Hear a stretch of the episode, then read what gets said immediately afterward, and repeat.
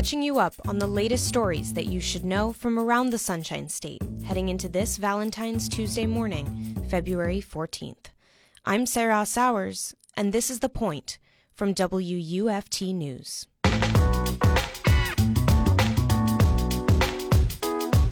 Five years ago today, Valentine's Day became more than a celebration of love for community members of Parkland, Florida. This year marks the five year anniversary of the shooting at Marjory Stoneman Douglas High School, where 17 people lost their lives that day. Joining me is Kevin Trejos, an MSD and University of Florida alum and co founder of March for Our Lives, reflecting on his experiences in Parkland and what happened five years ago. Please note that today's episode includes a discussion of a school shooting and events during and after from the perspective of a survivor. A little bit about me is that I uh, grew up in Parkland, Florida since I was two years old. I went to elementary, middle school, and high school there, and I'm uh, an alumni of Marjory Stoneman Douglas High School, class of 2018. This day is, has always been a a very difficult day for me because uh, about five years ago today, there was a, a mass shooting at my school and so, you know, on the 14th of February every year, it's it's a day of reflection. It's a day of um, honoring those that you know did not survive the shooting, and and really just the whole community that was affected by by everything that happened on on February 14th, 2018. What do you remember from that day, and and where you were, and how everything seemed to happen?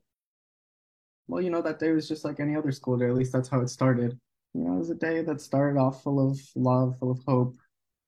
It was my senior year, so um, you know, we were starting to close out. Senioritis was starting to kick in, and and we were just there having a good time. Um, unfortunately, things changed uh, during our fourth period, our last period of the day, as we were kind of starting to get ready to, to go for the day. I was in my my journalism class.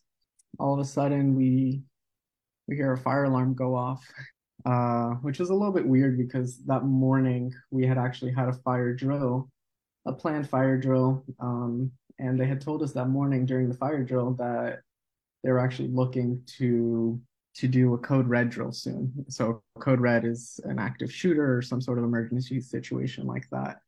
And so when we heard the fire alarm again, we thought it was a bit odd because we had already had a fire alarm, but there had been some issues with the the fire system for a little bit of context, my classroom was located on the on the south side of the campus. Um, and at that point, we had no idea really what was going on um, because the fire alarm was was triggered um, on the north side of campus by what was going on over there. Um, but yeah, at that point, we decided to eventually evacuate after realizing that you know the fire alarm wasn't going off and and uh, yeah, so we head downstairs, and as we're as we're going downstairs, we see one of the you know regular security people, someone who just like patrols the campus throughout the day. Um, and then they start screaming out like code red, code red, get inside right now. And so we're freaking out because you know the urgency and, and the way that we were being screamed at was not not normal. And so we all quickly run into the nearest classrooms we can get into at this point we're kind of thinking like oh is this real is this not real we don't really know and some people were saying there's a shooting there's a shooting i heard gunshots um, from where i was i didn't hear any gunshots at least not that i can remember. And then eventually we start seeing uh, text messages. The we had a couple of class group chats and stuff like that um, for you know our ap ap language class our our ap physics class that you know some of the tougher classes we were taking that year. And uh, so we had group chats and stuff and people were starting to say um, you know i can't find i can't find this person. I can't find this person. Has anyone heard from this person? This person won't respond to their text messages. Um, and so basically it was we were starting to realize oh sh- shoot like something real is happening here. Um, some of the people that were in that area of of campus that were in the building where the shooting was happening were starting to finally text message us and say there's a shooting um, it's not good at all it's not good it was basically uh, another basically hour or two of pure torture as we're sitting there in a closet, hearing noises across the building every time, you know, furniture would move upstairs or there would be like a, a knock or some sort of noise around us. We'd be freaking out thinking that the shooter was coming to us next. The best the best information we got besides like our friends texting us freaking out um, the best information I had was basically the the live feed of news helicopters above air that I somehow was able to get a get a get like a Twitter feed of. Eventually, we were starting to hear things about one of our friends, Carmen Schentrup, who was in in one of the rooms. Um, people were saying that that she might have passed. Um, people were trying to figure out what clothes she was wearing that day because someone had a picture of someone on the floor. Um, and it kind of looked like her. You can only see half of her body, and you couldn't really see any anything else. Um, but but people were trying to figure out from like the bottom half of her outfit if that was her because uh, that was really all the information we had, and she wasn't responding to text messages. The second hour we were there was tears and fear and you know just not knowing if you were next, texting your family saying there's a shooter on campus. I don't know if I'm gonna make it, but I love you so much.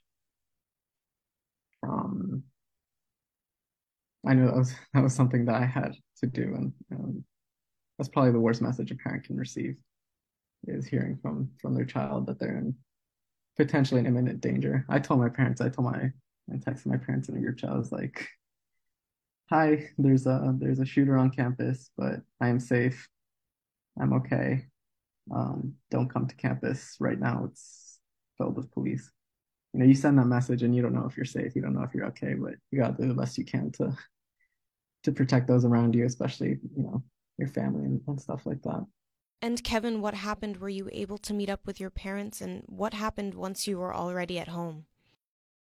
So um, I found my mom by the library. She took me home, and uh, basically, I just spent the next 10 hours until like three in the morning, glued to the TV, to the local news, trying to hear any news, glued to my phone, seeing if the group chat had any more information. We were trying to contact um, the family of, I mean, for us, like the person that we were all most close to, the person I had class with that morning in first and third period um, was Carmen Schentrup, um, someone I considered a friend, someone who you know, hours before her passing, uh, gave a lovely, a lovely sonnet during our our AP AP Lit class. um, because our our task that day was to write a sonnet about like to our mothers or something like that. And she actually wrote a beautiful one. She was a very very smart person. That night we didn't really hear anything back, and then the next morning we woke up to the news that she had passed, and we had heard about you know, other people like Joaquin Oliver and, and Meadow Pollack, people that I've known since I was, I don't know, like eight years old. you know, I've, I've known these people for at least 10 years, growing up with them in elementary school, middle school. Parkland's a very small, small, tight knit community. People who live there tend to, you know, if they, if they move there during elementary school, they, they stay living in Parkland for a long time if they can. In this community that you talk of, how did you guys all move forward together? And can you comment a little bit about the resiliency of this community and the efforts that followed? Obviously, the, the shooting was major news for, for many weeks, and uh, we were in a unique situation where you know, I think past shootings like Sandy Hook was was elementary schoolers, it was little kids. Um, but you know, unfortunately, little kids can't really speak up for themselves in the way that, that high schoolers can, that you know, near adults can. and so we did our best to to express our outrage, to talk to anyone who would listen. And so, you know, a lot of us were tweeting out using this never again hashtag. and uh, it started to gain steam. March 24th, 2018, we were going to have March for Our Lives we were gonna march on Washington. I mean, the truth is, we were just a bunch of kids trying to all make this march happen, and then later, uh, later, keep the momentum going to to make sure that that laws would get passed and that we'd keep doing activism and that we'd create a generation of students who had a place to you know express their opinions who had a network of of other you know like-minded leaders um, that they could rely on and work with and do you think this has impacted your job today and what you studied while you were at UF? Yeah, absolutely. Um, so I was always interested in politics and you know government and, and public service and being able to do good through government. Um, and what that that experience showed me was that one, you know, even even kids can make a difference. That if you you know it's it's hard to say that just one voice matters because the truth is it's very difficult to make that one voice matter but if you can rally up enough voices um, eventually people listen and so through that experience where we were, were able to do that I, I was very motivated and, and you know inspired and eventually realized that that it wasn't going to be as easy as maybe we had hoped, but that, you know, over the course of many years or however long it takes, that, that stuff does change. Laws do get changed, things do improve. Um, it just unfortunately takes much longer than I than I ever wanted it to, much longer than we ever expected. But those are the lessons that you know we've learned over the past five years. Um, so I I, I think I always wanted to be like a political science major, um, which is what I eventually studied and earned a bachelor's degree in. Um, and I always wanted to move to DC and work in government here and, and try and make a difference. Um, but after the shooting, I, you know, after I went to college, I kind of wanted to step away from that space. I think initially I still wanted to do a lot more, but I it was weighing too much on me and working in this gun violence prevention space becomes a very emotionally tolling journey because you know like one of the things we did after in the months following march for our lives was we were connecting with a lot of local communities across the country um, communities that had affected by gun violence you know both in like the mass shooting way but also in you know where gun violence is everyday life and where you know parents lose kids just while they're you know walking to the store or whatever. Um and that was really tough. But for us it was really important to make sure that we knew about those stories and and learned as much as we could from you know different communities and, and different people um, to make sure that we are being as informed as possible when speaking to lawmakers when developing policy points when you know trying to get everyone else across the country on the same page about what we believed in. I'm still motivated motivated as hell actually to keep improving the world around me. And then just thinking about wrapping up was there any message that you wanted to give listeners about the kinds of reflections five years after this tragedy yeah well the fight isn't over it might not ever be over but there's still so much you can do. You can obviously still contact your representatives, tell them that this is an issue that still matters to you. Um, speak upon your own experiences if, if, you've unfortunately had any with gun violence. Um, you know, and also just hug your loved ones. You know, appreciate what you have and try not to be afraid the world kind of sucks sometimes, but but there's plenty of good, and uh, you can always be a, a beacon of hope and a, a beacon of, of love and all of the good vibes in the world. And that's that's the least we can do. It's just to be good people in, in a somewhat twisted world, but there's more good people than bad people.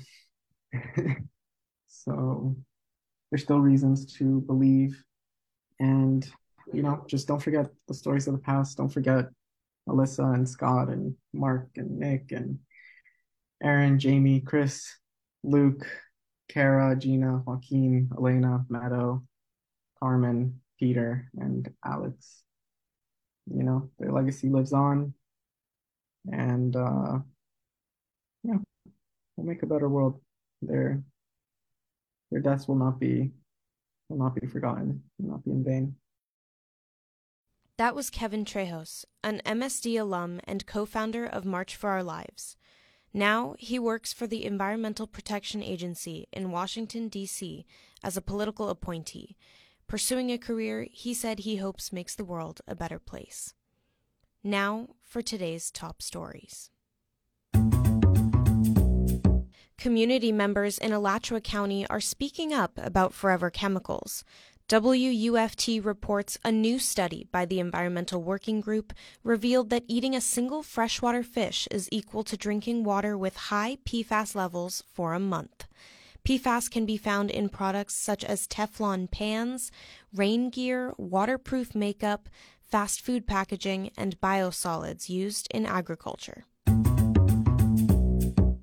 the College Board could lose more than a political fight with Florida over its Advanced Placement African American Studies course. WFSU reports Governor Ron DeSantis has suggested the state should seek alternatives to the testing system. The College Board administers the SAT test for college admissions, along with the popular AP courses that allow high schoolers to earn college credit. The highly endangered Florida panther was just given a little more land on which to roam.